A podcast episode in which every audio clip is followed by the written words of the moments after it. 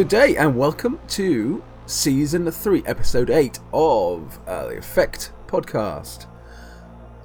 As good a place as any to take your first steps to heaven. I'm Dave. And I'm Matthew. And uh, we've got a slightly different format of the programme today. Uh, we have. We've got. We're not doing any work at all today. No, no, no. We've we've taken time off. In fact, we have had the weekend off, haven't we? Uh, last weekend. We have. Um, and we've we've got uh, a whole bunch of people around the world to do the work for us. Um, but before we get on to them, uh, we will be, of course, uh, saying thank you to our patrons. We've got a couple new patrons we need to say thank you to, and also talking a little bit about the world of gaming. And most of that is going to be about Dragonmeet, which is now only a week away. Are you excited, Dave? Indeed.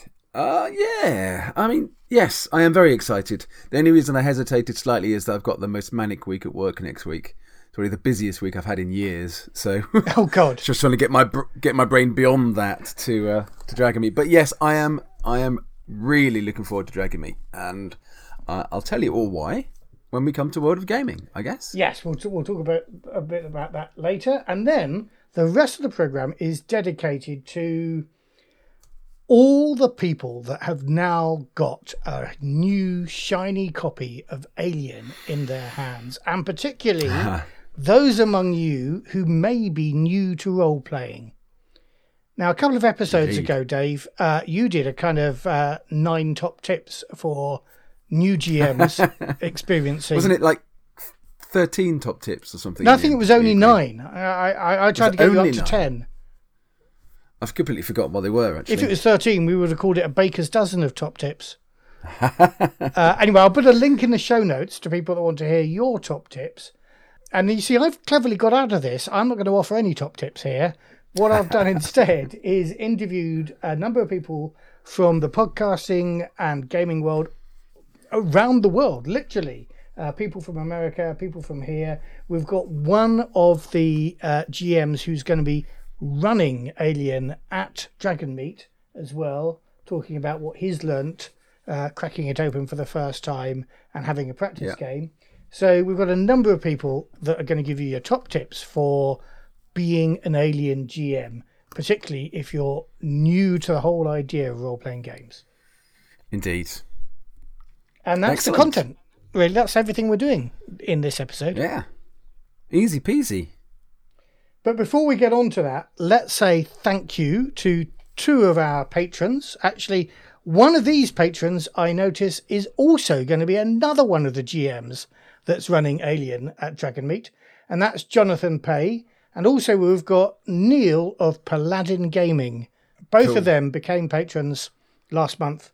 So, thank you, both of you, for supporting the show. Your support means so much more to us than the money itself.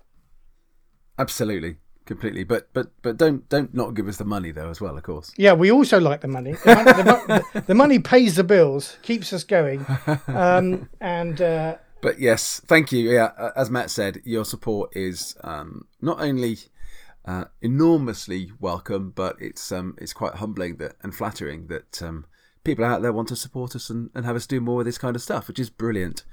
And whilst people want us to do that, we will do that. So, because uh, I think we love it just as much as uh, we love getting nice feedback as well. Yeah, yeah. In fact, actually, I just want to do a segue. This is a really uncomfortable segue because I'm slightly forcing the issue, but I'm going to force it into the world of gaming and Dragonmeet. One of the things that our patrons have enabled us to do is print a whole bunch of stickers that I thought might be fun to give to Alien and other Free League um, Year Zero system uh, uh, GMs at Dragonmeet. So if you're running a Free League game, come and see us at the Free League stand, and we'll give you uh, five or six of these stickers. And they're achievement unlock stickers for people that roll a whole bunch of dice and push a whole bunch of dice and yet still fail. Which I think every player uh, of a free league game knows that feeling at some time or another, for sure. Yeah, yeah. And it can yes. be, particularly if you're new to the system, it can be a really sinking feeling. We wouldn't want to put it off. We wouldn't want that, that moment to put you off playing uh, Year Zero engine games. So, a lovely sticker to celebrate actually what's quite an achievement of failure. Yes, to take the edge off the pain. Yes. Uh, so that's a little bit. So we're, Yeah. we're now talking about Dragonmeet. So what else have we got to say about Dragonmeet? Well, we are Free League at Dragonmeet. So we are manning the stall, the, the Free League stall, which is in Trade Hall 2. Uh, I think we've got our location now, which is um, stall 5 and 6 in Trade Hall 2.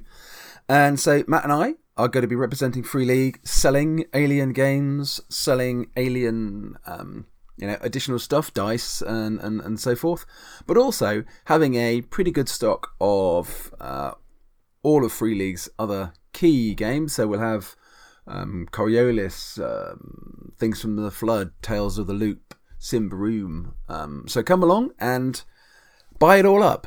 So uh, you know, test test mine and Matthew's salesmanship skills. Um, I feel like I'm kind of going on to The Apprentice a little bit. But, um, yeah, it'll be great. So we'll be running that. We're going to have some able help from uh, not only my brother Tony, but my son Morgan, who are going to come along and help out, help out as well. And of course, Morgan Morgan, is is, running yet another He is. uh, version of Alien at, uh, as a GM. I think all those shows that we know about are, or sorry, all those games that we know about are also booked up in advance, um, aren't It they? looks very much like that. Yes. So uh, I I never saw Morgan's game actually on the list for sign-ups, and it was Phil who um, who's going to give be, give uh, top tips later on. It was Phil that mentioned that it looks like when the the slots are full, they fall off the list, so you can't see them. So uh, I, I think, there's two Morgan, lists, Morgan's uh, but uh, Morgan's so on the booking list, yeah. So they disappear yeah. off that. But he Morgan Yeah. is on the other list, which is just a long list of games that are being played. I've seen that. Exactly. Yeah. Yeah. Yeah. Yeah. So he's still on there. So he's still doing it. So it looks like the the Alien games got booked up pretty quickly because I looked at that booking website not too late on after it was um it was opened, and Morgan's already wasn't on there. Yeah. So, uh, so it's great. It's great that there's such interest in uh in Alien, and um yeah, I mean that's brilliant. The the other thing, I mean, there's, I mean, actually, this Dragonmeet is a absolutely packed, packed program for us. Um, We might be quite not tired only in the evening, eh? it's going to be we're going to need some beer, aren't we? I think to, to to recover from all of this. Oh right, so, So I only- suggest we meet at the bar at six o'clock, Dave, to have a beer. How about that? Well, I might be there at seven, well, Ah. and you'll have to be there at seven because the hall is open until seven. So you'll be trading whilst I'm uh, whilst I'm doing something else at six o'clock. What are you So doing I'm at six o'clock, Dave?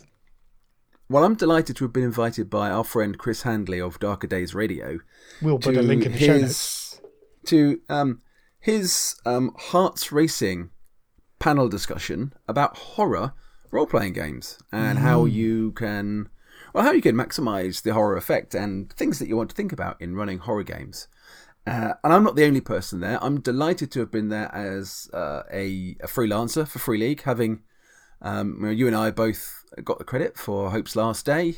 Um, I love I'm the way you say you and I both got the credit. It sounds a lot like you're saying I did all the work.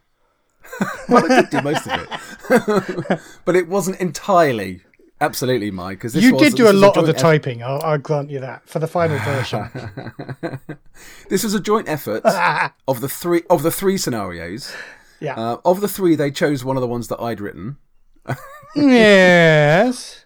But um, there is there is about a paragraph of your writing in there. So I, I tidied up your grammar and then um, left it in. So, uh, but now this is uh, this is an effect um, endeavour.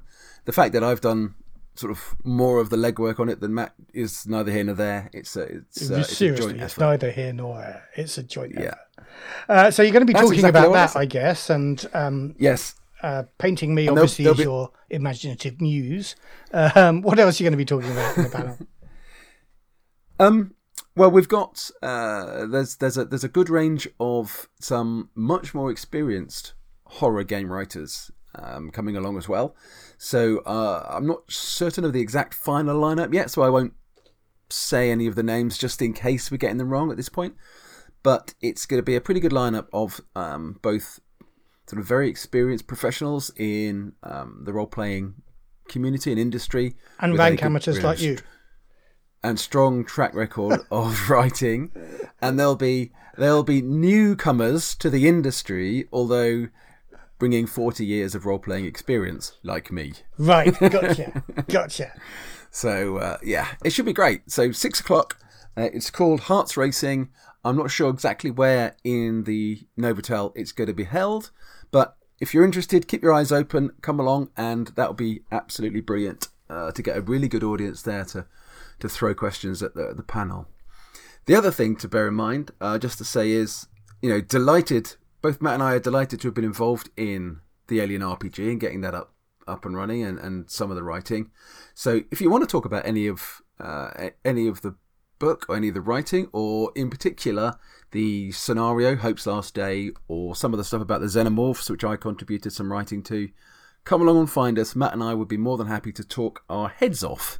Um, about uh, you know about Alien, about some of the other things that we we had to cut out of the scenario because Yes. of um, there was there was a limit, and we had loads of stuff we could have put in, but but there was a uh, there was a clear um, a clear limit on how far we could go. Let's So face it, the only reason our scenario is in the book is because it was short. And even then, they made us make it shorter. Let's be really frank. Well, yes, I mean, it was was so good as well as short, but the big issue is they couldn't fit Chariot of the Gods into the book.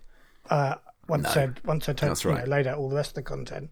So uh, we're honoured. We're still honoured, and it, we're, we're very pleased. absolutely, yeah. But it is a and yeah, we, scenario. we were we were lucky on on a, on a, on a, a wide range of fronts to um, not only have been in the position to help them out um, in that situation, but also to have been in the position to help them out for the UK Games Expo, where we ran the scenarios there.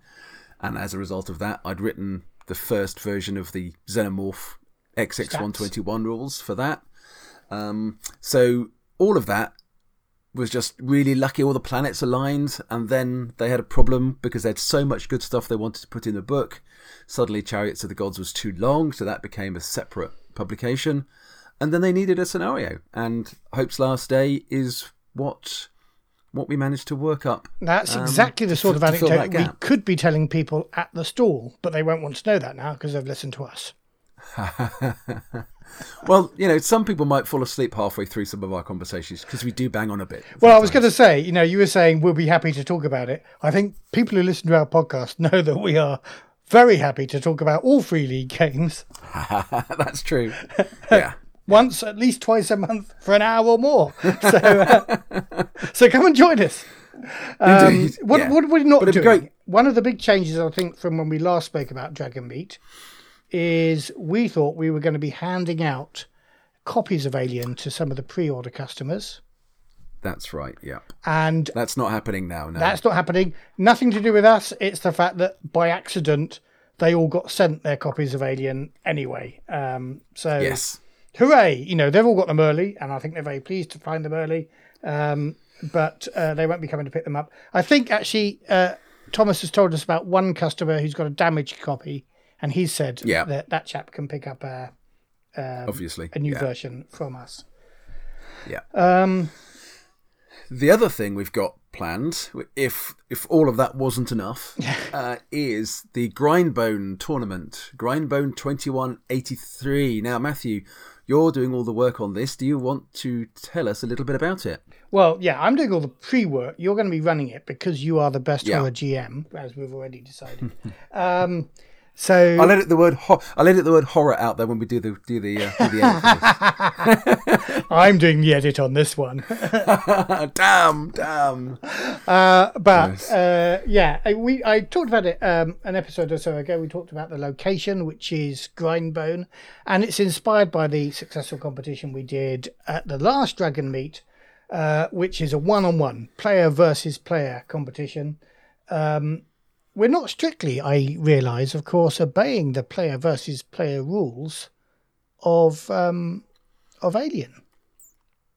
Well, I think it's up to the players in this in this situation because actually knowing that um, in the rounds two of them are going to survive, if um, Yeah, if they want to, if, If- they if want it- to gang up on the others, they can.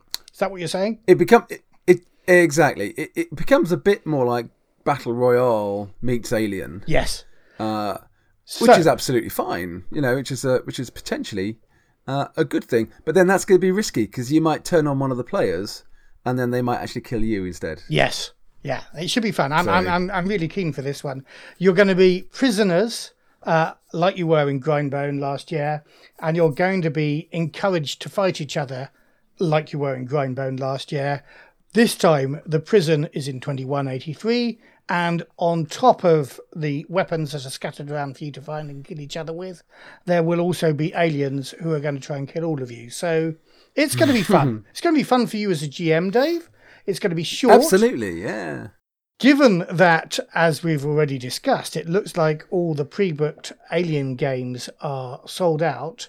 Uh, if you turn up on the day looking for a game, come and see us at the Free League stand, and there will be 15 spaces which will go very quickly. So come and see us early. They will. Uh, and what we will do is we will have have you fighting each other in three rounds of five, of which the last two survivors out of each group of five will go on to a final, of which there'll be six of you, and the last survivor in that final will win a copy of the Alien RPG. The limited edition Alien RPG. As long as it gets sent from Sweden, because they've run out of limited edition at yeah, Games Quest. They're sending it to me, so we should have that. Brilliant. Um, uh, what was I going to say? So, yes, it's an opportunity to play Alien, not really a proper cinematic scenario, and it could be a very short opportunity to play Alien. You may survive mere minutes. Yes. That's going to be from 12.30 till 2.30 That's for right. all four rounds. So... Yep Dave is going to be making sure people die pretty quickly. Yeah, well, it's um, as long as you come into the game recognizing that your game might last hmm, less than five minutes, or it might last two hours if you win. Uh, two hours, one hour if you win, win two rounds, then um, that's fine. So uh, just be ready to to die mercilessly. Um, if it, if it happens, and this was the same as we had last year with the Forbidden Lands Grindbone tournament and everyone took it all in the spirit that uh, it was intended and had a great time. Even those that, I mean, there was one character in one round who died before they even got to do any actions. Yes, there was a slightly wobbly bottom lip on that on that player, which is fair enough. Which is fair enough. Um, but then every other every other death, uh, sudden and uh, merciless as they were, was all taken uh, with, uh, with, good with, with, with yes. great spirit. Yeah, exactly. So uh, it's all a bit of fun, with a with a slight chance of winning a really really nice book at the end of it. Now, given that we've been talking for, uh, by my count, 18 minutes already, we should move on. Uh, there's just a couple yeah. of other bits of World of Gaming news I think we should say. Yep, yep. One is we're coming down to the last few days of the Vaesen Kickstarter. Yeah, that's so right. if you want to be in at the very beginning of uh, Free League's latest game, uh, Vaesen, then um, then yeah, get get thee to Kickstarter quickly and sign up for that. Yeah, and that's a that's a sort of gothic horror based on Swedish and Scandinavian folklore. Uh, yeah, style game. I sent off to Sweden to actually get a copy of the book upon which it's based. Ah, and cool. it's very very pretty. I'm comparing it as I was reading the the uh, mm. the, the original art book upon which the game will be based. In my head, I'm also thinking about a game I think I talked about in World of Gaming a few hmm, months mm, yeah. ago called Liminal, which is a modern day investigating fairies type game. But this is set in the mm. 19th century, as cool. you said.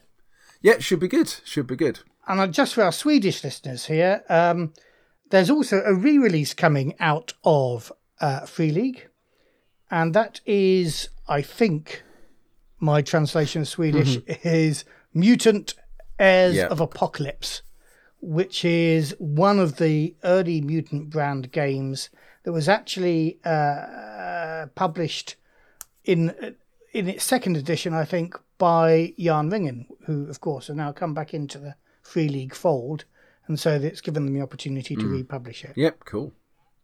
Now, That's not uh, Year Zero engine game that uses a different set of mechanics because it precedes it does, Year Zero. Yeah.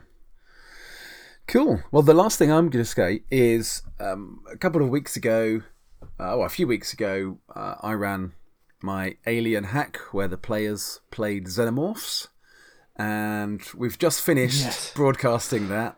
Um, and it was only this last weekend that I'd seen um, Matt's show notes on the podcast site about how uh, how much of a crime against role playing this was. It's crime against role playing.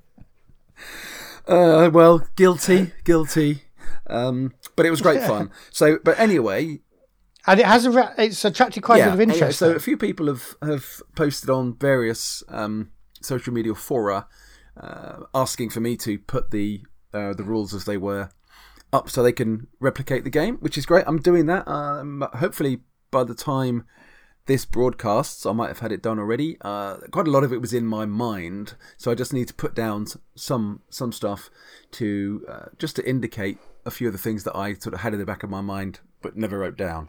So I'm writing that up at the moment. It'll Yeah. be about three or four pages long, so it's it's not going to be it's not much in the way of rules. It's very much a game for a GM who likes to wing it a bit and doesn't mind making things up as they go with a few rules and, and, and ideas that form a framework for it. But keep your eyes open. If you're interested in that, then that'll be out on um, my blog, rpggods.org, but I'll also post that up on Facebook, and I'm sure Matt will stick up on Twitter um, and elsewhere. Um, and yeah, I'll be delighted to, to, to hear what how people find it. Um, but just to just to just reiterate, this isn't official um, free league stuff at all. I mentioned it to to Nils and Martin and Mateus when they were over for the UK Games Expo, and they were quite clear that this is a fan thing and not a free league thing. Um, so vehemently so hopefully, hopefully they'll forgive me for my little bit of um, temerity and actually going ahead and doing it. But we all had good fun. It was Yeah, I'm not I sure know. I do though. I yeah, but I don't care whether you forgive me or not, Matt. So, uh, um, so yeah. So watch, watch, watch out for that. we ought to crack on with We the rest of the should. show. And uh, just to explain, we, we, we as I said, we've we've got people from all around the world. Uh, the first person I interviewed is Doug, our friend from Victory Condition Gaming. Uh, and I thought, you know, we've done a lot for him. We've been on his show quite a bit. Uh, it's about time he returned the favour. So our first guest is an old friend of the show. We've done some work with him before, and that's Doug from Victory Condition Gaming. Thanks for having me on. As you know, we're doing a show specifically about top tips for new GMs coming to play Alien for the first time. And you have recently been in that position because uh, uh, my co host Dave ran a couple of games for you, but then you ran Chariot of the Gods for a group um, on your stream. So tell us a little bit about your stream, Victory Condition Gaming. Uh, yeah, Victory Condition Gaming. I, I started a, a few years ago with with my daughter. Uh, we were doing all sorts of uh, tabletop content. Uh, it was mostly just her and I, and uh, you know, the last few years, it's it's really kind of blossomed into uh, uh, in, into a whole network of, of folks that, that come on, and a great team of contributors that come on, and, and we do uh, all sorts of uh, you know we do all sorts of role playing games. We do board games. We do uh, interviews. Um, yeah, and we've just we've uh, kind of you know reached branched out into all these different uh, different areas. Uh, we have a pot, we have a two weekly podcast now. I've got a radio show that airs locally here in the states, and uh, Whoa, I mean, actually on, on public radio. yeah, yeah, it uh, it uh, it uh, airs up here in in uh, one of the biggest city in, in Vermont. I live in Vermont. If, if any, anybody's familiar with uh, the Northeast uh, United States, uh, Vermont's not a very big very big state, but uh, we've got one one city that's uh, fairly large, and and they were looking for uh, what they what they uh, called was kind of like geek radio. Uh, they wanted Right. geek radio you know and so uh, I, I've worked in the uh, the radio industry for for a little while doing marketing and and they reached out to me and asked me if uh, I wanted to be a part of it and and uh, have some sort of content on on uh, their weekly uh, schedule and sure enough they, they So the only way we can listen to that content though is is by listening to the radio in Vermont. Right you'll have a to podcast, am I right? Yeah no you'll you'll have to move to Vermont uh, Matthew so I will uh, send a plane over right now Okay, you just need to persuade the radio station to let you release it as a podcast as well. I mean, the BBC does it all the time. uh, hey, you know, uh, I think I, you know, some of it, some of the content is from uh, from the podcast, but uh, we they kind of uh, tweak it, and we do do some exclusive content for them as well. Brilliant. Uh, so, are you pretty much full time podcaster and YouTuber now, then, or do you have a proper job? No, I have I have what I call my Clark Kent job. There was a time I thought this guy must work in a t-shirt printing shop because you released last year uh, a great range of shirts that uh, you, what you called your dumpstat t-shirts. Yeah, that was D and D fans could you know label agility as their dumpstat or charisma or whatever as their dumpstat and proudly wear that at conventions throughout America. And I've heard a rumor that you've just started a new line of t-shirts. we we did we uh you know it was it was pretty amazing. We we actually jumped we we uh, we launched an apparel line for Victory Condition Gaming last year, uh, and it did really well. Um, and then earlier this year, uh, my friend Amanda and I were were chatting, and uh, we were sending some emails back and forth, and somehow, uh, you know. I, I said something along the lines that you know intelligence is my dump stat or something to her, and, and I'm like, you know, that would make a really great T-shirt. And so uh, earlier this year we, we launched a line called dumpstat tees and it just it was crazy. It just it took off and uh, we really really appreciate everybody that's uh, supported that line. And uh, right around like a few months after that launch uh, we were talking with free league and uh, especially thomas uh, there over at free league and we were like hey we kind of do this t-shirt thing now. Would you like us to do some t-shirts for you? And uh, we've been doing some we've just launched uh, free league uh, t-shirts for for their uh, for their company owned or, or publishing owned uh, rights. The, their their games that they own the rights to. Right the, the, um, the, the full right so not coriolis t-shirts i'm guessing but yes to No. forbidden lands Forbidden Lands. Uh, we've we've we've got we launched uh, we launched just a uh, week ago with uh, with Forbidden a Forbidden Lands line. We've got a uh, a Free League logo, you know, branded uh, apparel line, and then we are working on right now. We're working on a Symbaroum line. excellent Yeah, So that's great. Now, but I ought to warn listeners because we've got a global audience that that line is only available in the US, the continental US. just yeah, j- just the U.S. market for that, um, and you can check that out at freeleagueshirts.com. Freeleagueshirts.com for you US listeners, not even over the border in Canada. Uh, not yet. We're we're trying to figure something out All there though. Okay, watch that space, Canadians. it's been great talking talking about what you do in the world of gaming. You're really good at you know promoting all sorts of games, um, uh, not just ones from Free League like us. But I want to talk specifically about a Free League game that I've seen you GM, and I'm hoping that you might be able to join our other guests in giving three top tips for new GMs who are starting out playing Alien Okay. RPG. Yeah, I would love to. Okay, then, what would your first top tip be, Doug? Well, I'll tell you what I did when I first uh, when we decided that we wanted to do the Chariot of the Gods uh, series on the show. Uh, I actually went back and uh, it's it had been quite a few years since I had watched the Alien movies, even though I have them, you know, in my in my uh, DVD and Blu- Blu-ray library. It's been a few years since I since I had watched them. I went back and watched Aliens, uh, Alien One and Two.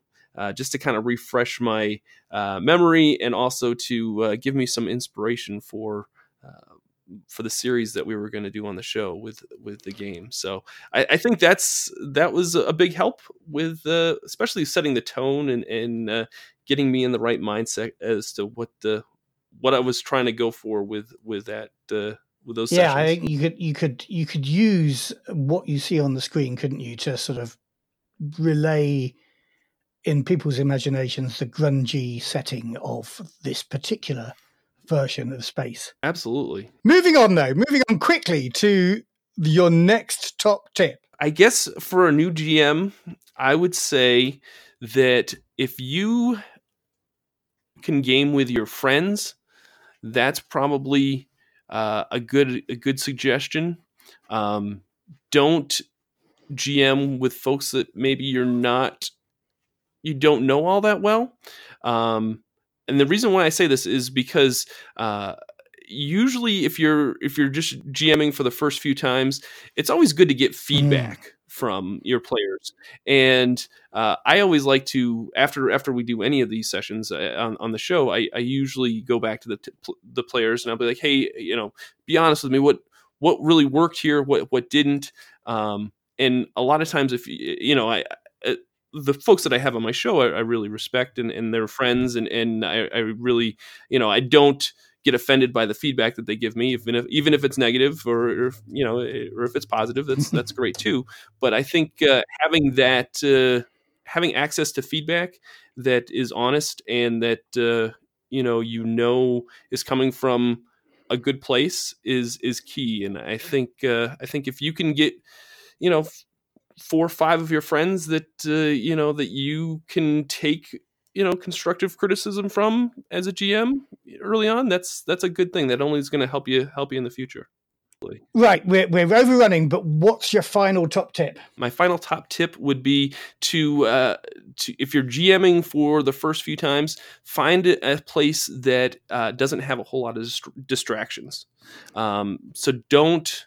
I would suggest not GMing at like a large convention, or um, I think that there's so much going on, and uh, if you can find a place where you can you, you're you're in a room with just the players and just yourself you know I, I think that that helps a lot and then that way the players are are giving you their your their, you their attention and you're giving them their your attention and uh, it, it just creates it's so easy especially with with it when you're gming for the free, first few times to get um, disconnected from uh, the scene that you're trying to set and uh, even for for season GMs, if there's a lot of distractions going on, it's it's hard to keep you know everybody focused. Uh, so if you can make sure that you're in a setting where there's not a whole lot of uh, distractions going on, especially early on in while you're GMing, that that's I think yeah. that's that's now that brings me on to another question there that I want to ask you. Sorry, I'm we're overrunning, but I'm in charge of the program, sure. so no. Now, a lot of people nowadays uh, might struggle, particularly if they, you know if they haven't got a network of gamers around them and they have just picked up this game and they want somebody to play it with. They're nervous of asking their cousins or their colleagues or whatever if they're interested. Although I would say, just ask.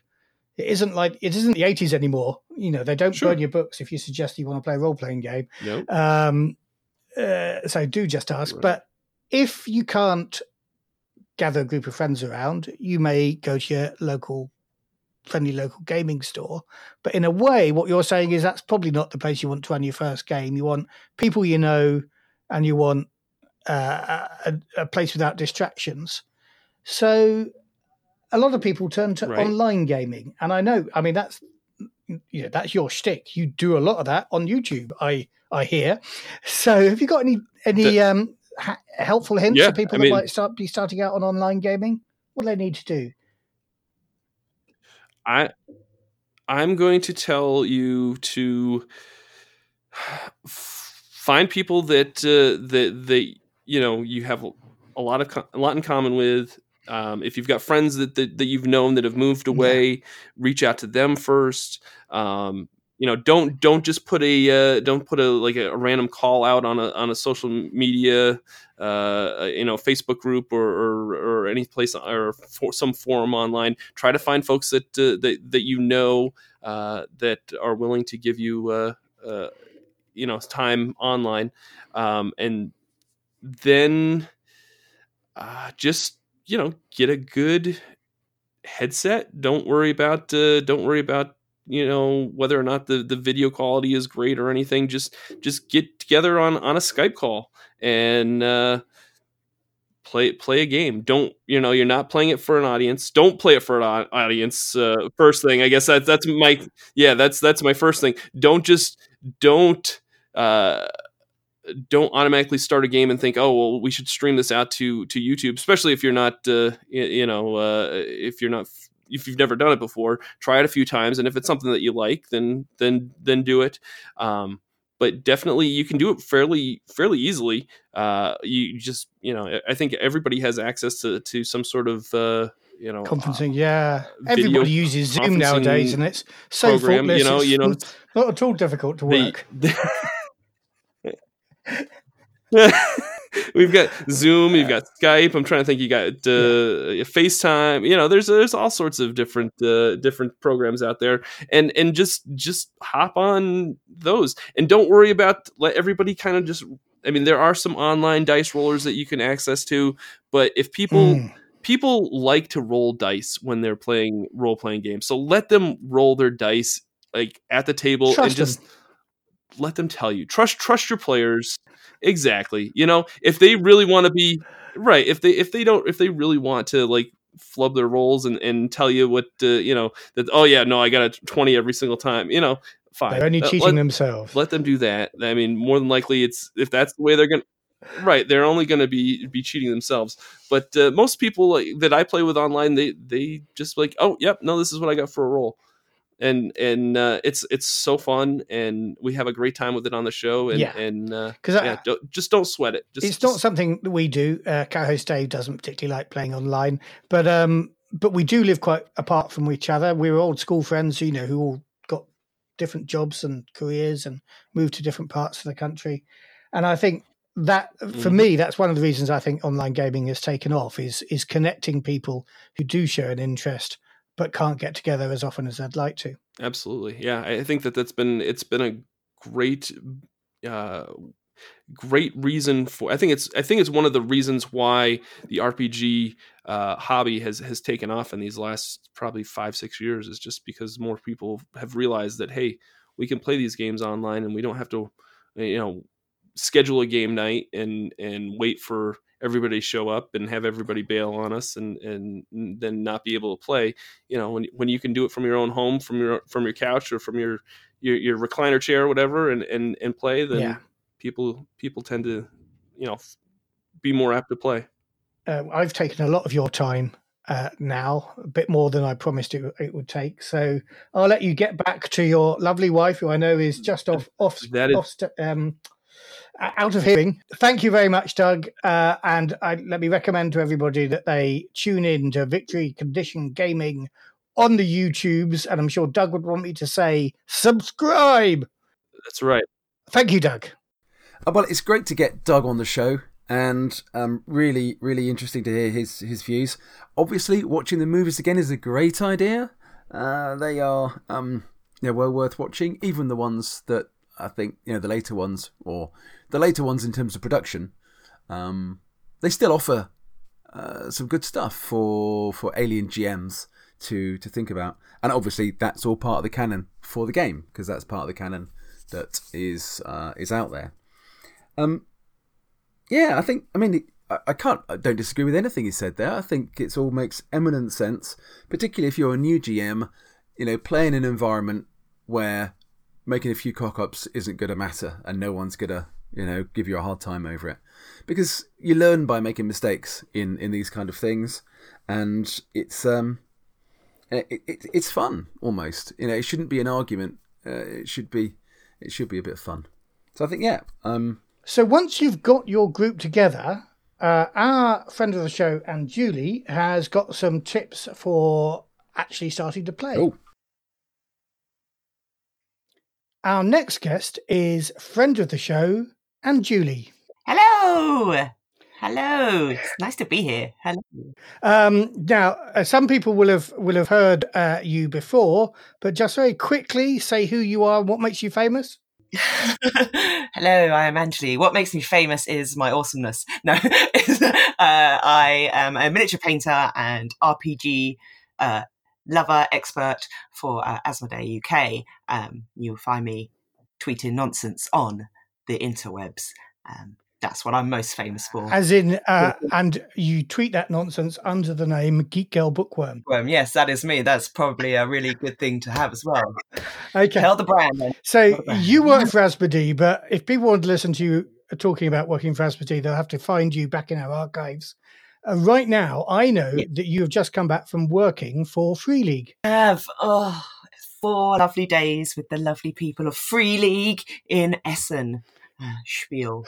Excellent. And you were manning their stand at Essen Spiel. What yeah. did what did they have for sale? Uh, everything that they could sell. So we had um, Coriolis, in Symbaroum and uh, Forbidden Lands, Tales from the Loop and Things from the Flood, and the new board game Crusader Kings. Yeah, because I went to Essen last time with Paradox, sitting under Paradox's banner, as it were, to sort of showcase uh, the prototype of Crusader Kings. Since then, they've done a, a, a Kickstarter, and that's come out, and it's been a reasonable hit. Where uh, people pleased to see it. Yeah, people were really excited, especially the first couple of days. The sort of the Saturday uh, wasn't qu- quite as.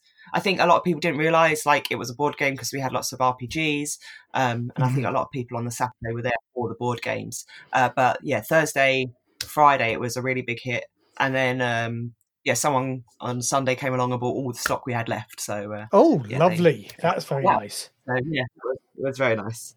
Uh, was there any excitement about Alien, or were they not mentioning Alien? many people were asking about it. Where Hmm. it? Why haven't you got it? Why can't I buy it? Um, a lot of people were really interested in uh, Tales from the Loop. Uh, they hadn't seen it before. I did. I, I did a lot, a lot of talking about Tales from the Loop, and then after that, it would be like the second question would be like, "An alien? What is this? When can I get this?" Um, yeah, I, much excitement for that. And we ought to just quickly mention, although it's not particularly free league related, you hung out with somebody who's kind of important in the gaming industry of an evening. Yes, yes, yes. Uh, you may have heard of him. His name is uh, Ian Livingstone, and uh, yeah, we we went out for tapas. Um, very nice. I'm very jealous of you for that. I, I told you before the show was that I wasn't really going to say that, but I am. um, it was it was awesome. It was so much fun. Um, very very lucky. I don't even know what my life is. Yeah, from the photos on your Twitter stream, actually, it looked like it was a lot of fun, like some quite drunk fun as well. Yeah, it was like it- was stream this out to to YouTube, especially if you're not, uh, y- you know, uh, if you're not, if you've never done it before. Dragonmeet. But for some reason, just because I don't know if it's because you're in a different place, you don't know anything, and it's all a bit, it's holiday feeling. But I just had so much fun. Like I got to, ha- I got to hang out with some really cool people and just like network and talk to people and it was just i yeah i, I really really loved it i had really bad con blues afterwards i was like i can't believe i'm still not there this makes me sad i've got to wait a whole year before i can go back again yeah, well, uh, you're making me jealous. I think I might have to go to Essen next year. Anyway, that's not what we're talking about.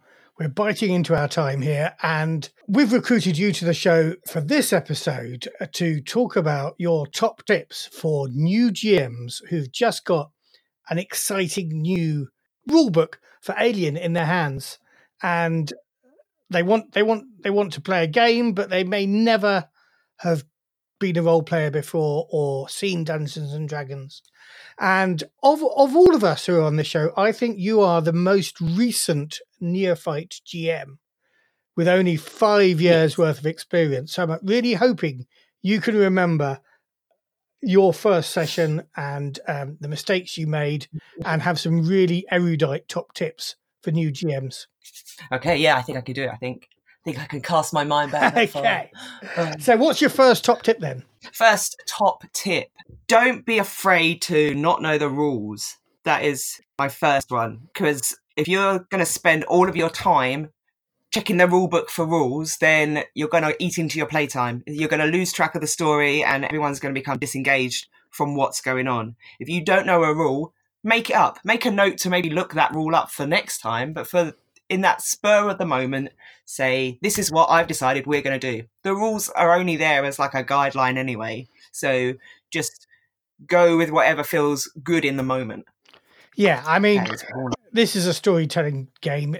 It's very unlikely that you're going to be really unfair to a character by making something up or to a player by making something up. Um, and you can always say, look, I'll check it up after the game. We'll do it this way for now. It may not be that way in future, and I'll tell everybody about it when I know what the rule is. What is your second top tip? Top tip number two new DMs always over plan.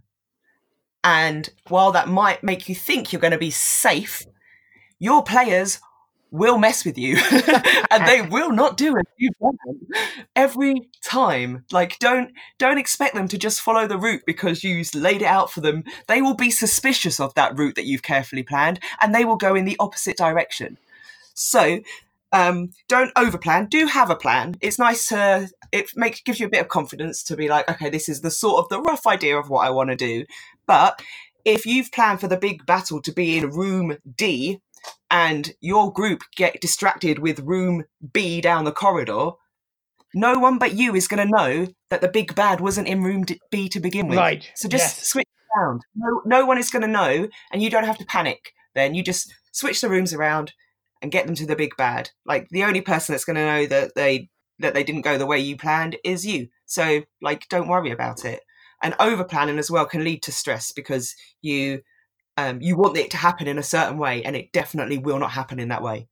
Um, Yeah, your yeah. your players are murder hobos, and they will destroy everything you planned and created. Yes, that is that is right, isn't it? I mean, no plan, as they say in the military, survives contact with the enemy, and no scenario uh, survives contact with players because they will just turn left, won't they? Yes.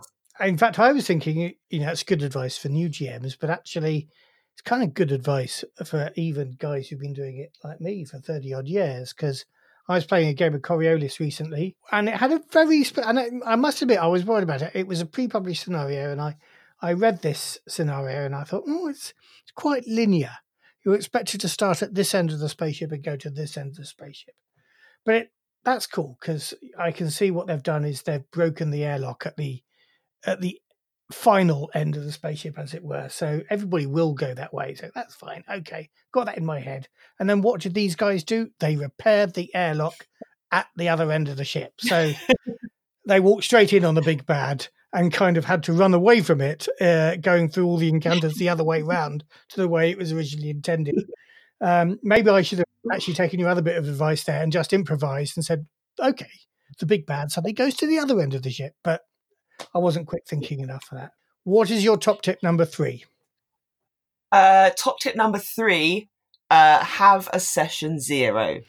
Um, Ah. if you are going to be having a um, campaign setting and you're this is more than a one shot you're going to be playing for a number of months years with this story have a session zero sit down with your players explain to them the story that you're looking to, to run and then find out what they're looking to play in because if you've got two conflicting ideas one of you is going, not going to have any fun and then you know the way you win rpgs is that you have fun yes. so if you, yeah, if you don't, if if your players aren't aware of the way that you want to play the game, then they can be upset, and you will either lose the players or they'll just have a naff time.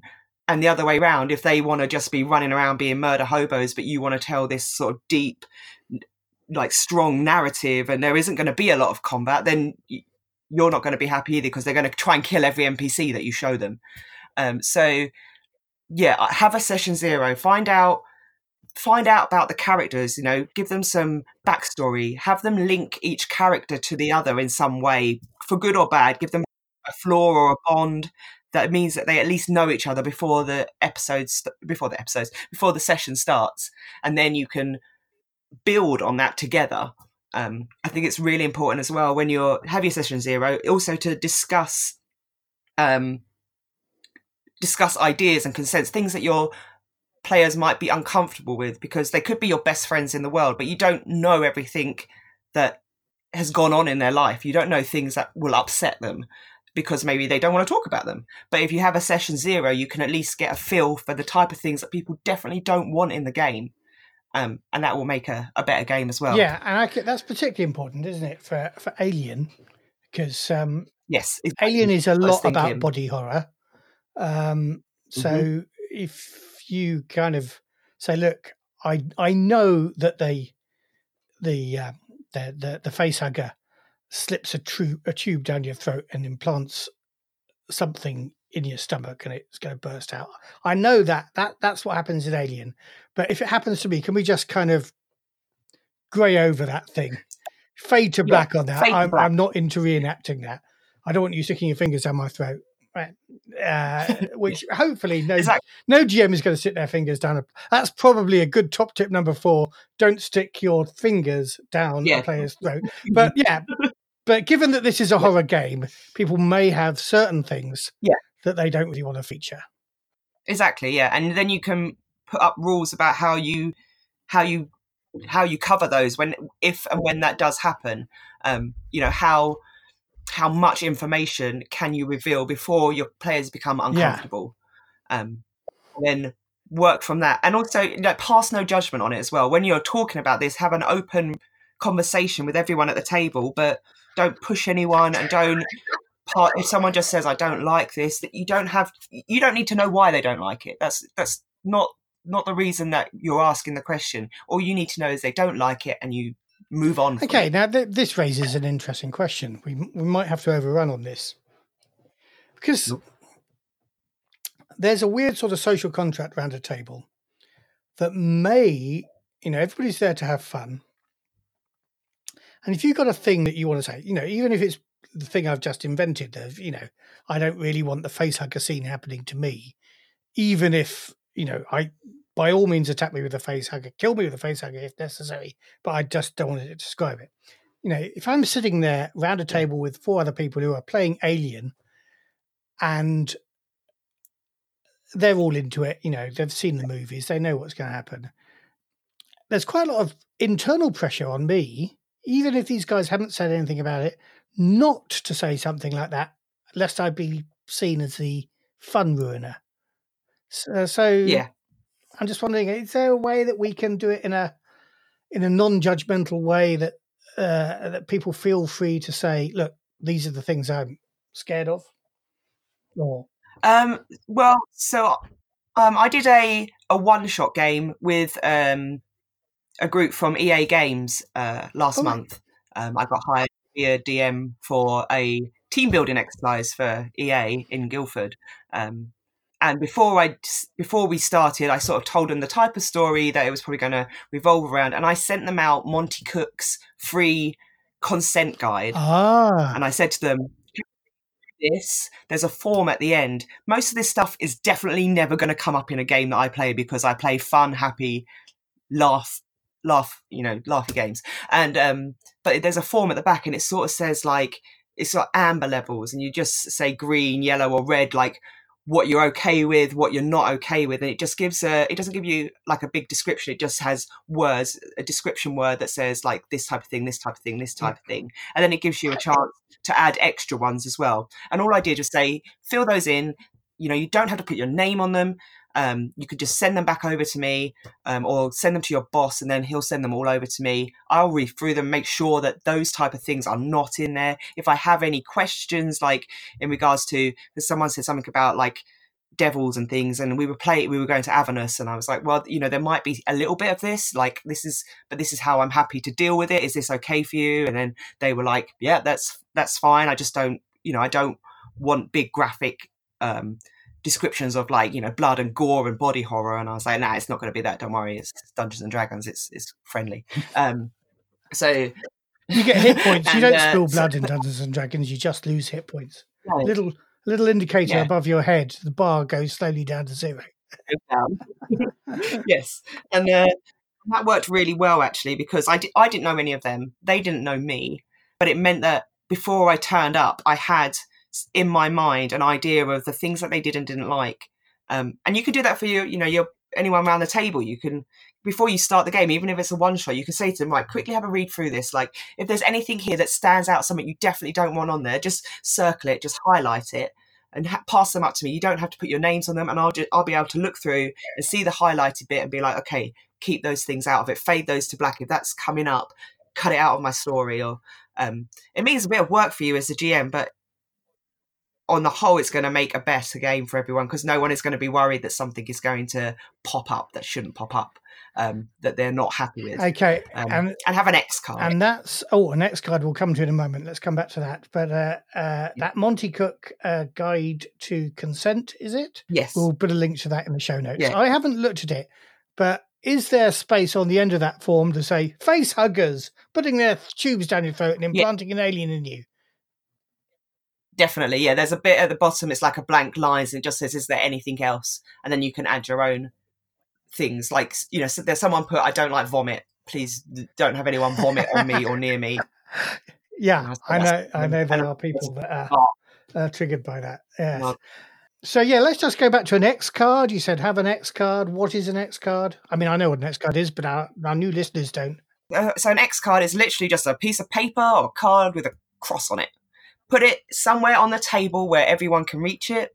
And if at, tell your players that if at any point something comes up that they are not comfortable with, so um, something that maybe they didn't even think about putting on the forms, if they feel uncomfortable, all they have to do is tap it. Cool. They don't have to say anything; they just tap it, and the, that part of the story stops. We fade to black. We start pick up somewhere else, and that's all the X card is. And it just it's it's just there as a sort of safety security sort of blanket. It's just there to say I am aware that you know you have things that you might not like, and I will. I'm here to deal with them. So yeah, just tap the X card and then move on. Well, thanks very fine. much for taking your time out to talk to us, Anjali. We'll, uh, I'm sure we'll talk again soon, and we'll probably be seeing you at Dragon Meet. Yes, I will be there. I'm doing a live stream from Dragonmeet, so ah, that's very cool. Yeah, you're joining us on the podcast zone. Well, I say that we're joining you on the podcast zone when we can get any time off on the free league stand. But um, there we go. yes. Yeah. Okay. So if anyone wants to learn to paint, I will have miniatures, paints, and brushes, and you can come along and learn to paint. It's great. It's been fabulous talking to you. Yay! Yeah, well, I couldn't agree more with Anjali on on two things, particularly. Don't worry about the rules. So I think that is so important. One of the things that I find most frustrating as a player is having to pause the game and sit there feeling the tension seep out of the room because the GM is spending 20 minutes going through a book trying to find an arcane little bit of ruling, which they could just as easily make up on the hoof, do something that works really well, and then check the actual rule after the game is over. So, narrative pace, keeping the tension up, keeping the players hooked in is much, much more important to me than making sure you've got every tiny little bit of the rules correct. As long as you're not doing something that's bonkers, um, if you're not sure, make a call, go with it, check it later. I think that's much, much, much Yeah. the best way of doing it. I think I think there's just one caveat for listeners to our AP is they will often hear us check a rule during the AP, and in fact, they've often uh, we've often edited out the minutes of Yeah. flicking through the pages before we get the rule. We we kind of feel it's you know that APs are a way to learn, so we do take the time to check the rule out on our APs. Um, as a service to you, our listener. um, but we don't That's do a that fair, normally. fair point to make, actually. Yeah. Um, but yeah, in the, in the heat of a game, if you've if you've got lots of tension and you've got lots of action, it's fast moving. Um, don't stop it and lose all of that just to find some pointless rule. You know, that's not the way to do it. Yeah. Um, the other thing about not over preparing, I mean, that's that's a very ambiguous thing to say. So, um, I agree with it. I absolutely do agree with it. But uh, over preparing, what? So one person's over preparing would be another person's under preparing. So prepare to the level that you feel comfortable with, but don't feel you've got to write absolutely everything for everywhere. Um, keep focused on the key elements of the story, the key protagonists, the the key antagonists, um, those key moments that you want the players to go. and motivations as well i Yeah. think is important you know don't try and predict what that antagonist will do in a particular circumstance but think about what it is they want out of life and then be guided by their motivations when it comes to having them react to the weird thing that your players Yeah, just did Absolutely. Um, but also, I think there's a thing about certainly for me. Uh, in, in in writing a scenario, I'll have an idea in my mind of a, of a scene or a moment that I want to try and build up to, and having having the the the the, the what's the word I'm looking for the scaffolding that gets you to that moment is important, and I'll put that in my scenario. But actually, it's a scaffolding because it's not a full fully fledged building. You know, it's just a guide to get you there. Yeah. Because things will change. Um, but I know some people like just for fun, you know, to fill out reams of background as just part of their hobby. And if you want to do that, that's absolutely fine. But don't feel you have to do that. Um, because again, you could fall into the trap of, oh, I, I know I wrote lots and lots of background about character X or Y, and oh, but I can't remember. So I've got to go and look through all my notes to find out how that character would, would react to a certain situation, or, or as you say, Matt, what their motivation might be. Live the character, play the character, let the Mm. character grow in your mind as you're playing them, and and make the call um, there and then. So over preparing can be a bad thing in that sense. Right. So we've got our group. We're prepared. Uh, now we're flying back across the Atlantic to Toby, um, who is a patron of ours and also a podcaster in his own right on RPG Logic, and he's got some tips about getting the horror right. Cool. And our next guest is Toby from the RPG Logic podcast. Hello. Hi, Toby. How are you? Pretty good. Excellent. Now, uh, tell us all a little bit about the RPG Log- Logic podcast. So the idea was basically I've been listening to a lot of uh, actual play podcasts and advice podcasts, and I thought what I would do is I would combine the two.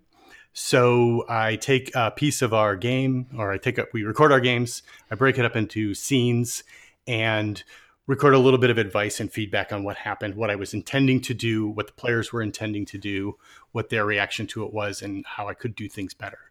That was sort of the idea. And the name came from kind of the concept of player logic, how within five minutes of the start of any scenario, everything is on fire.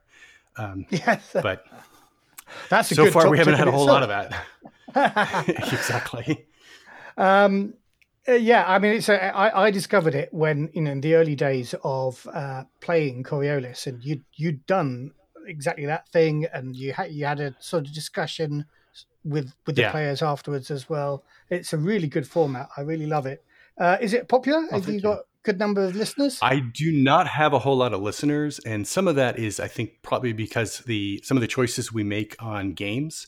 Uh, we play games that we really like, we do not play D and D because I don't think it translates real well to the um, uh, audio only format. Yeah. Uh, so we that's we don't have a whole lot of listeners. But And you know, I'm thinking about this. Um, I've kind of taken against the Conan game from Modiphius, and I'm realised I haven't listened to you for ages because you were doing quite a lot of Conan. And we've been yeah we've been slugging our way through Conan. Yeah. yeah, so I should I should get back and listen to some of that. But uh, as somebody who dissects uh, what you were trying to do and how it worked, and as somebody who tries lots of new games, uh, we thought you'd be a perfect person to uh, join our special question on, um, special episode, I should say, for new GMs to Alien, because we've seen a lot on social media about of people for whom this will be their first RPG. So they'll have they, they probably have the rulebook in their hands right now. They're being delivered even as we speak.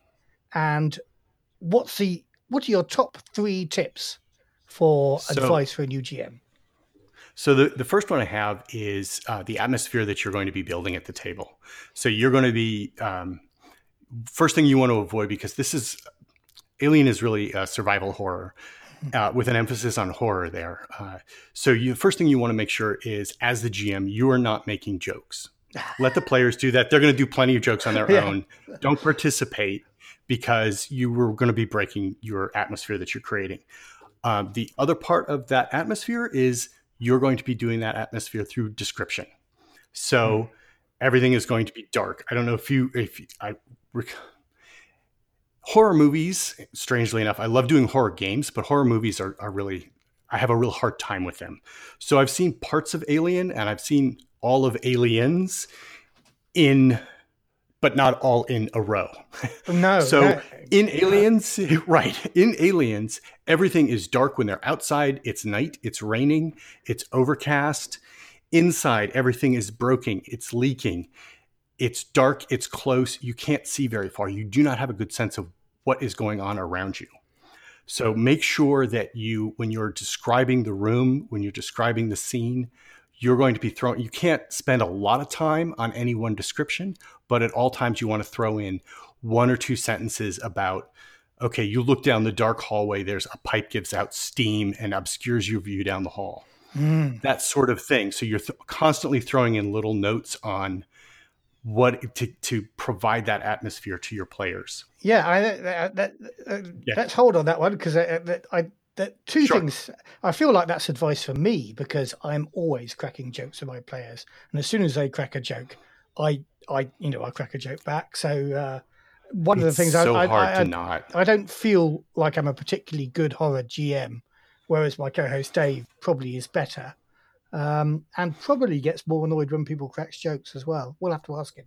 Um, uh, the description thing Yeah. though is, is really important, and I think what I'd say as well to a new GM is don't necessarily read out the description of the room that is in the book.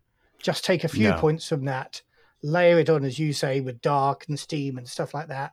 Think about the movies. Uh, but as soon as you start reading out a description, you kind of lose the descriptive tone and start giving a lecturing tone. And as you say, that doesn't help the atmosphere. Yeah, keeping the descriptions really, really short, and you, but you can keep doing more description, keep adding more to Yeah. it every time they ask a question. And so, your second tip My second tip is, and this is something in addition to the description that I really have to work on, is make things harder for the player characters than you think they should be. So for um for me, I'm always like, well, I don't want all the player characters to die, so you're playing the wrong I'm game, Toby. have Don't play be- Alien if you don't want them all to die. Exactly. Exactly. You got to remember this is Alien. If at best one person is going to make it out of there, and um, only after again everything is on fire, they've used up all their ammunition, they've gone through, they've tried five different uh, ways to rescue themselves. Let the um, set up a, a difficult situation and let their failures, which is going to be my next point, let their failures make things harder for them. Yeah. So um, the truck breaks down. Okay, try and fix the truck. Okay, well, you didn't fix the truck. Well, now what are you going to do? You don't have the part. Hmm. You can't re-roll.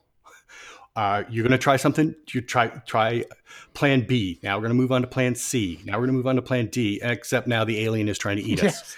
So you you constantly want to make things harder than you think they're going to be able to handle because players are really really inventive. They really want to sur- they they really want to survive. So they're going to be a lot more clever than you think they are. Yeah. Especially since there's four or five of brains working against yours. No, that's a very good point. Make make it a lot harder. Now, and, and by harder, I'm not saying now there's five aliens attacking them. Mm. You know, if you're trying to recreate the aliens experience where they've got all the guns and everything, then sure, you can have a hallway full of aliens coming coming at them because they've got the guns to handle that. But if it's the colonists trying to escape, the hard the difficulty is going to come from everything's breaking.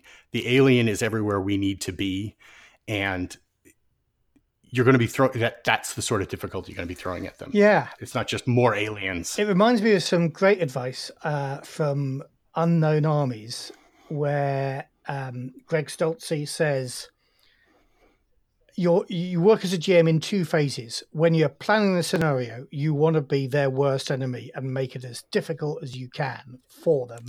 Exactly. When you're playing the scenario, however, he says you want to be their biggest fan because they, you know, they are going to come up with clever ideas, and you don't want to stymie those ideas. Yes. You just want to make the stakes really high because you've planned them to be really high, so that it's even more of an achievement when they come up with a brilliant escape that you never thought of, and they roll their die successfully and do it. Yeah, I like that. Yeah, yeah, yeah, exactly. Um, yeah, the the you don't want to have one on, only one way of doing anything. So you're not going to be the one coming up with a plan for how to solve things, especially when you're planning ahead. But you want to be open to their suggestions. Okay, let's go give it a try. Maybe you can fix the truck. I don't know. Roll for it. Um, which kind of leads me to my third point, which is, and this is more specific to the game Aliens rather than just horror games in general, is the consequences for failure. Um, especially if you're coming from a game that's not um, a zero, year zero engine, where players can, you know, all the players can try and roll f- to see if they succeed. In this kind, in this game system, when you fail, you Mm. fail. You don't, you didn't. Oh, I just didn't know that material, or I didn't notice it. It's you failed to spot the alien. That means the alien attacks you. Um, you're not asking the players to roll when it doesn't matter. If it doesn't matter, they succeed. If it does matter, make them roll and make it, you know, it because you're trying to push them to push their role Yes. as well. So you want them to do that. You want them to make to push the role to build up that stress as much as possible so that the situation, you know, the characters are feeling as much tension and stress as the players are hopefully also feeling. It's still supposed to be fun, but you want to push the players into making that decision to push their yeah, role. Yeah, and that, at that cost as well. I think it's interesting as well because you played Coriolis, and as you say, there there Mm-hmm. doesn't seem to be in in Alien. The rules very clearly say that one person attempts the thing, others can help by adding a dice to to that person's role, but you can't do multiple attempts on the same thing. And I think you know there's Yeah. there's two things. Obviously, for all the reasons you've said, the role one role's got to matter with a push if necessary, or it's got to Mhm. have dreadful consequences. In Yeah. in Coriolis, I was thinking about this. You know, you can roll as many times as you like, or you know, a party can roll as many times as they like. It doesn't have the help rule. And I was thinking, but of course, every Oh, time yeah. they push their rolls, the GM gets a darkness point. So in a way, Right. they should be thinking about rationing the number of times they attempt a thing as well. I haven't thought it through properly, but I Mhm. thought it's interesting the way you know the different levers of essentially the same mechanic change things about. Yeah, yeah. I, I think making the, the one of my favorite games, Red Markets, has a one and done roll. Only one person gets to try anything, and that's the you get to live with Yeah. those results, or you pay for, or you pay somehow to get a different result. Now, but it's always one and done. And I think, I really think emphasizing that when you're playing um, Alien or any Year Zero game is important. One and done. Yeah, one and done. Sounds good. Brilliant. So they're your top three tips for new Alien GMs. Um, is there anything you want to say? Uh, do we know when the next episode of RPG Logic is coming out, or are you taking a bit of a breather from that? Um, the next episode will come out. Um, all I can say at this point is sometime this month, uh, probably next okay. Well, we we will include. Um, we, we, we- well, this episode is probably going to come out roughly that time. Whichever it is, we'll include uh, a link in the show notes and hopefully get you some more listeners Perfect. to RPG Logic. Perfect. I look forward to hearing it. Brilliant. Well, thanks very much for joining us, Toby. And uh, I'm going to let you very get off to your house repairs now because I know you've got workmen coming. Yeah, exactly. I think the the guy just Okay. called me. Brilliant. I'll let you call him back. Thanks. Cheers. Take care. Bye hmm Bye bye. Right, yeah, I mean, uh, you know, setting the atmosphere is, is obviously very important in a horror game. Um, I guess my one slight caveat on that, considering the, you know, the groups that I tend to play with, um, you kind of can't stop people cracking jokes and laughing their heads off all the time. So it's quite difficult, I think, in that sense, to, to really get that sense and maintain it uh, in, in that way, as if it was almost um, uh, like a, a live action role play kind of thing.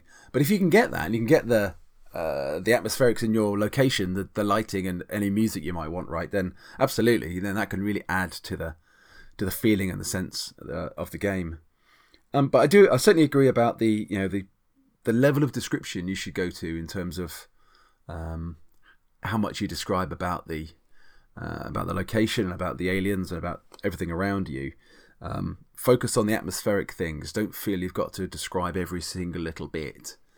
Um, one thing I did, and I've sort of been doing um, in the games that I've been running, is using kind of body move, uh, body movements as to sort of describe the movement of the aliens. So I've kind of at the UK Games Expo when you've got an alien coming down a vent. In my mind, I've got the shots from aliens when they're coming through the vents or from alien. And i try and just you know with big arm movements and stuff try and give a feel of a sense for that. So it's it's another way of trying to describe it. I'm not sure how well that worked. Um, nobody went oh you're being a bit of an idiot. So i i hope it, it had the right effect because again it's another way of of describing kind of what they're seeing and then leaving everything else up to their imagination to fill in all those gaps which is the best So you saying, Dave, that you GM through the medium of interpretive dance? Um, anybody who knows me or has seen me will know that the answer to that question is no.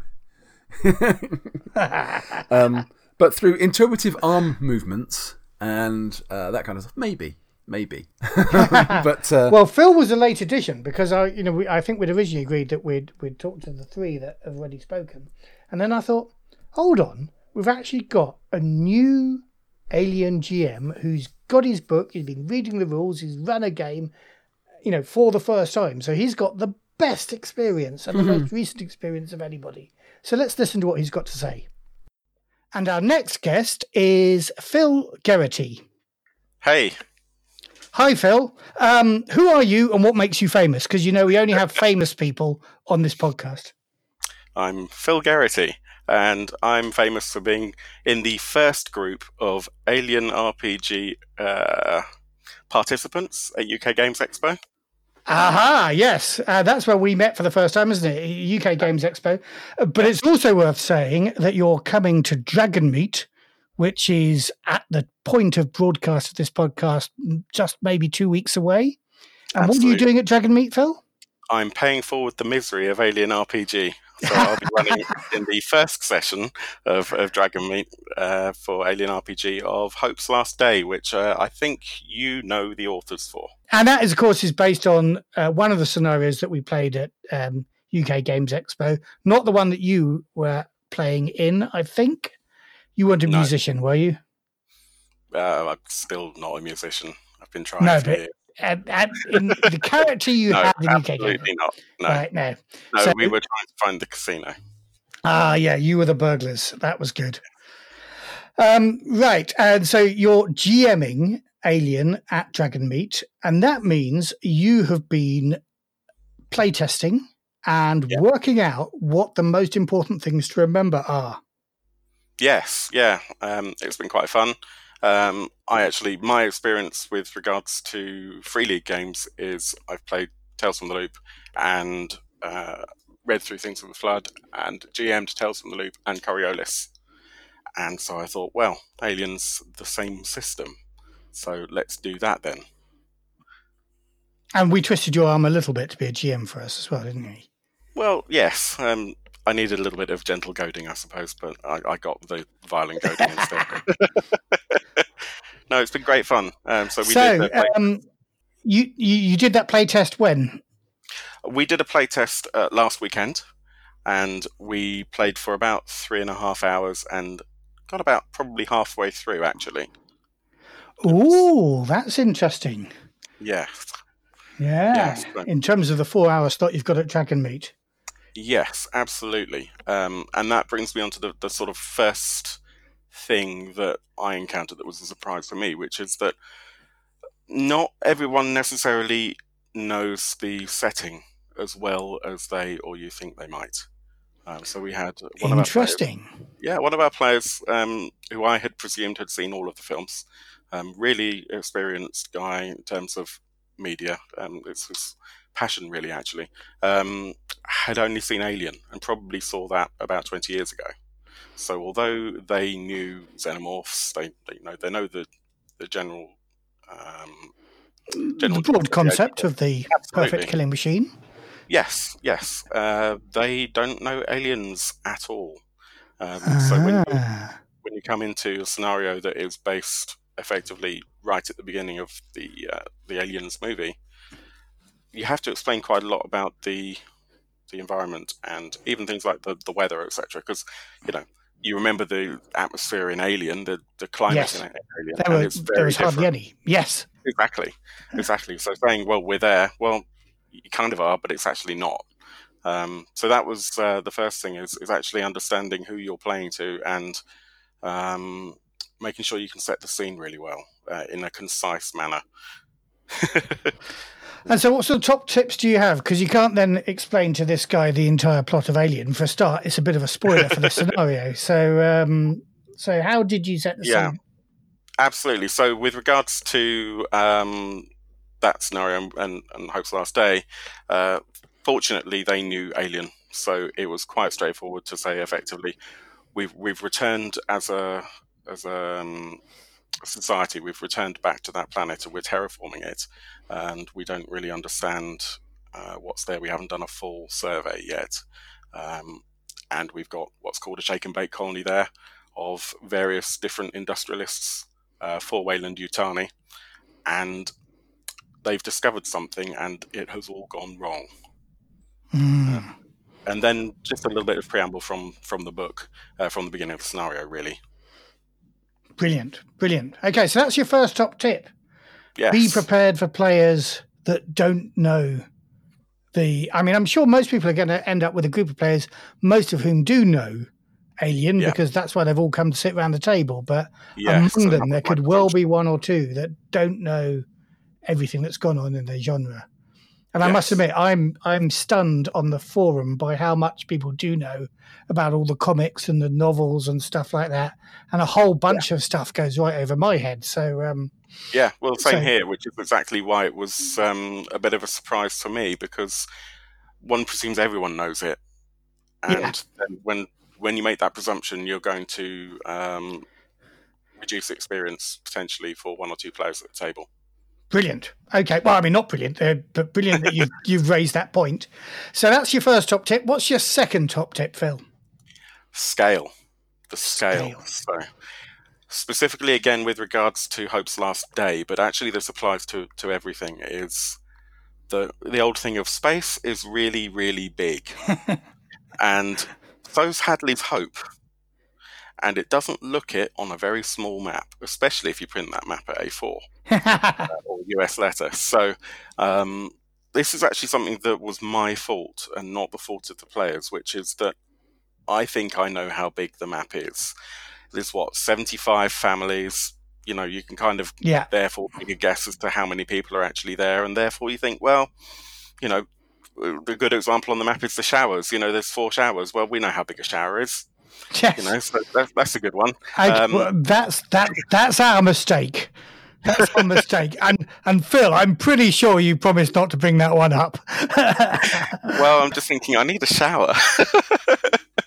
well, the, but this is the thing: is that actually, regardless of, of what they're labelled as, we know how large a room theoretically is. And um, for example, the uh, infirmary.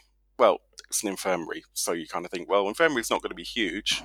Um, and the containment room, well, that's going to be quite small, really. You don't have to contain that much. It's 75, pe- 75 families who aren't really expecting any sort of yeah, major deaths, etc.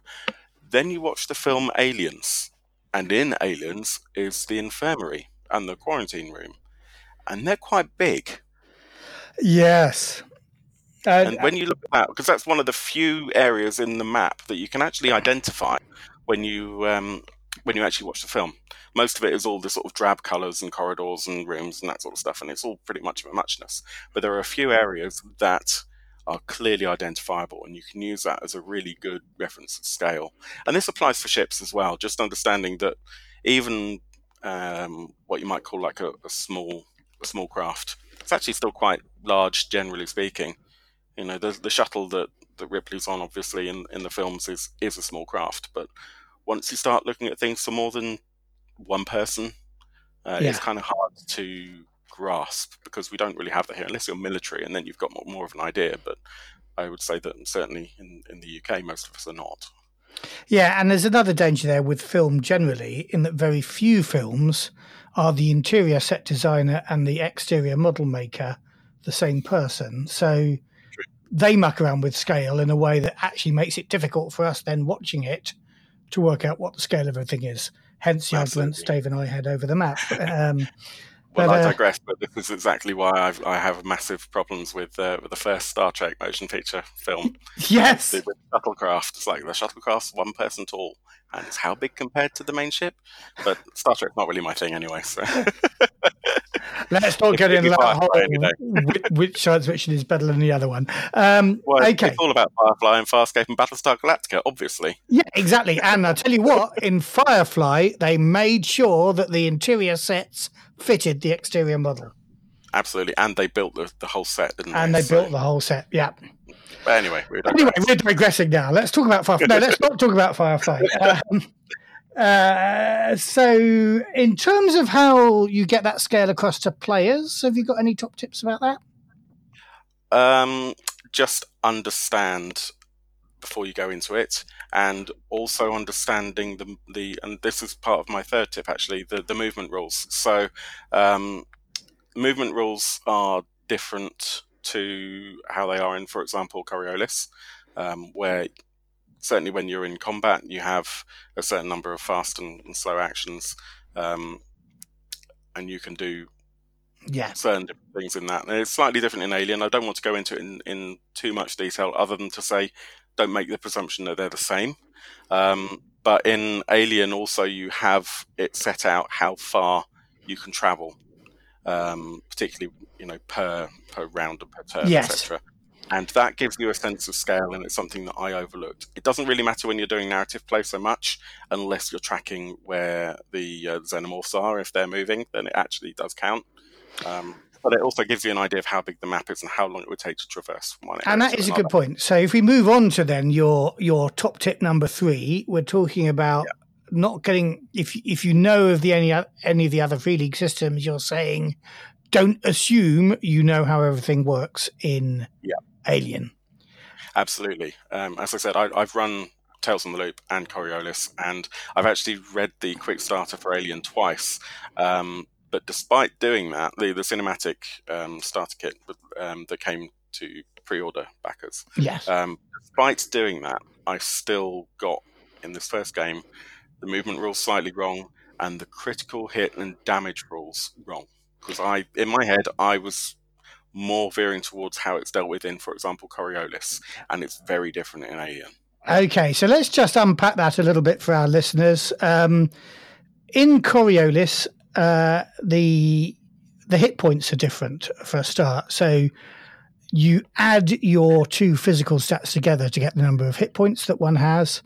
In Alien, you only count your strength stat as hit points. Yeah, you're squishy, squishier.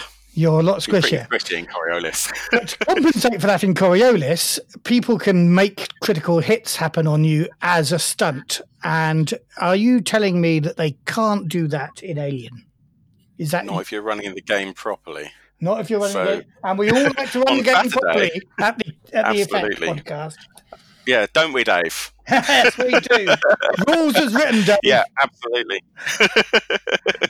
this is where you and I agree, to be fair. Um, but you know that's because we're nice people and we like to do things by the book. Um, yeah. So in Alien, you don't roll on the critical hit table unless someone is broken. So that's when they get their hit points down to zero.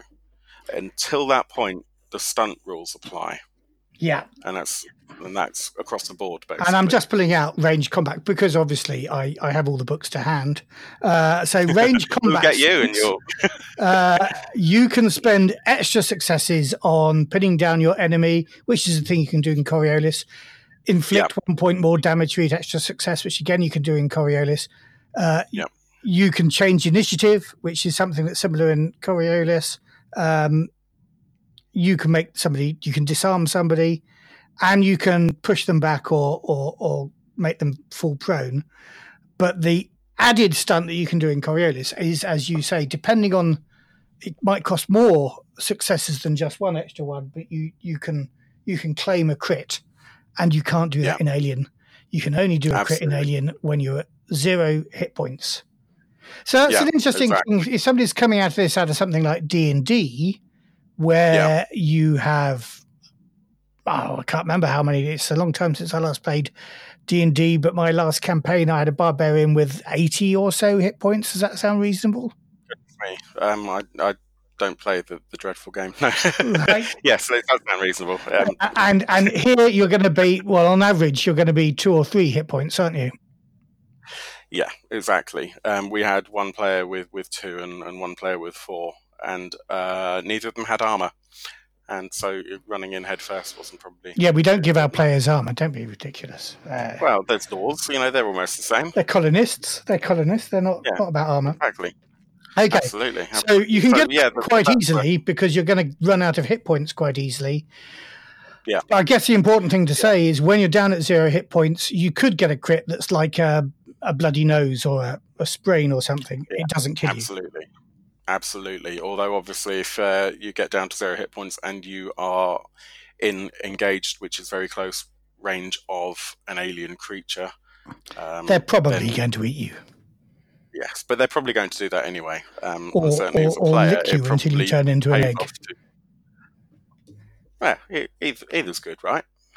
well, I don't know. So, I've, just, yeah, yeah.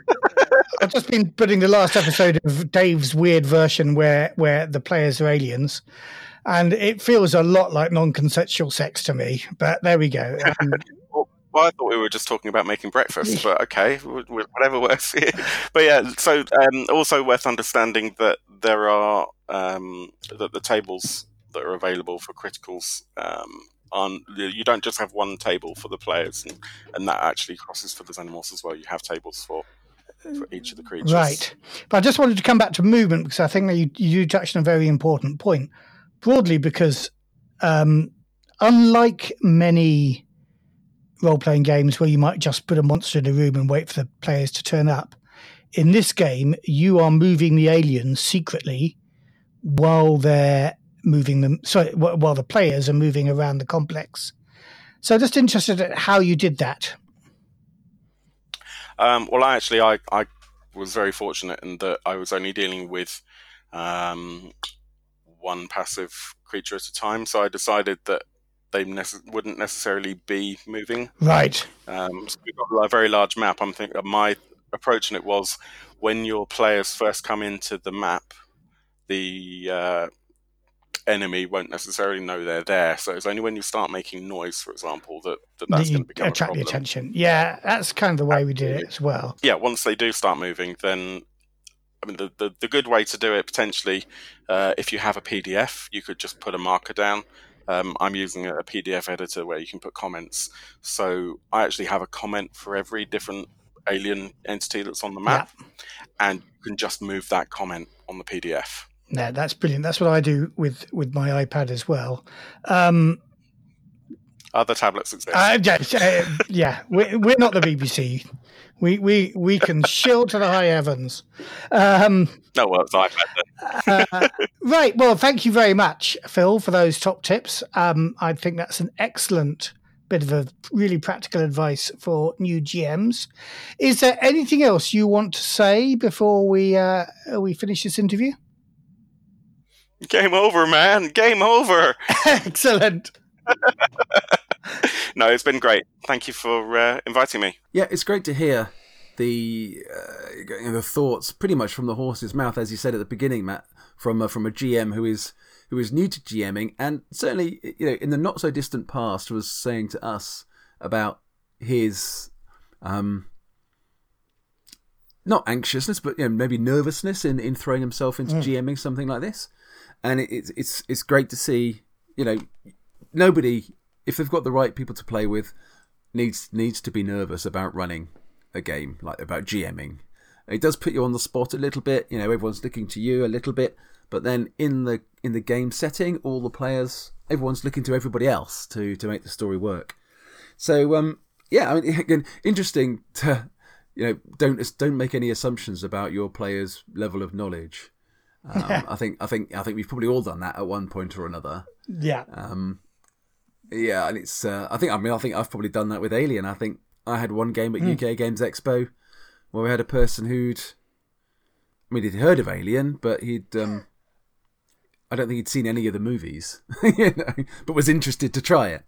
Uh, so yeah, uh, that, that's that's a fair point. You just need to make sure that your background has got sufficient material in it, and um, uh, yeah, that that that gives gives every person a nice sort of common level of knowledge that's enough to get them into the scenario. Um, I think also the he made a good point about getting yourself confused with other Year Zero engine games, and I I think we've all done that. I think actually the only person who probably hasn't done that is you, uh, and you just completely forgot about armor at any point. That was going to be my top tip. I thought if any, if you challenged me to say, "Well, you haven't done any top tips," my one was going to be, "Remember the armor." From bitter So yeah, experience. aliens aren't quite so invulnerable. It turns out if you forget to make armor rolls for them. yeah, indeed, indeed. Uh, but no, great to great to hear all of that. It's um, yeah, it's brilliant. It's been um, it's been a delight. I guess our next magazine episode will be reporting back on what went on at Dragonmeet. Yep. Last weekend, you ran Alien Aurora, which is your new scenario uh, set on the UPP side of the colonies.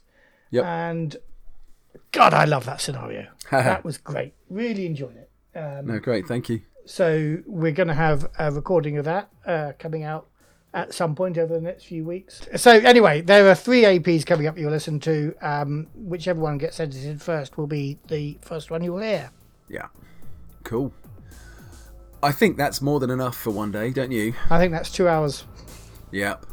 Right. So on that note, um, it's goodbye from me, And it's goodbye from me.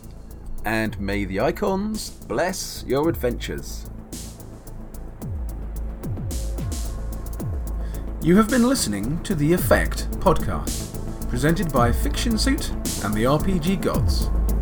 Music, Stars on a Black Sea, used with permission of Free League Publishing.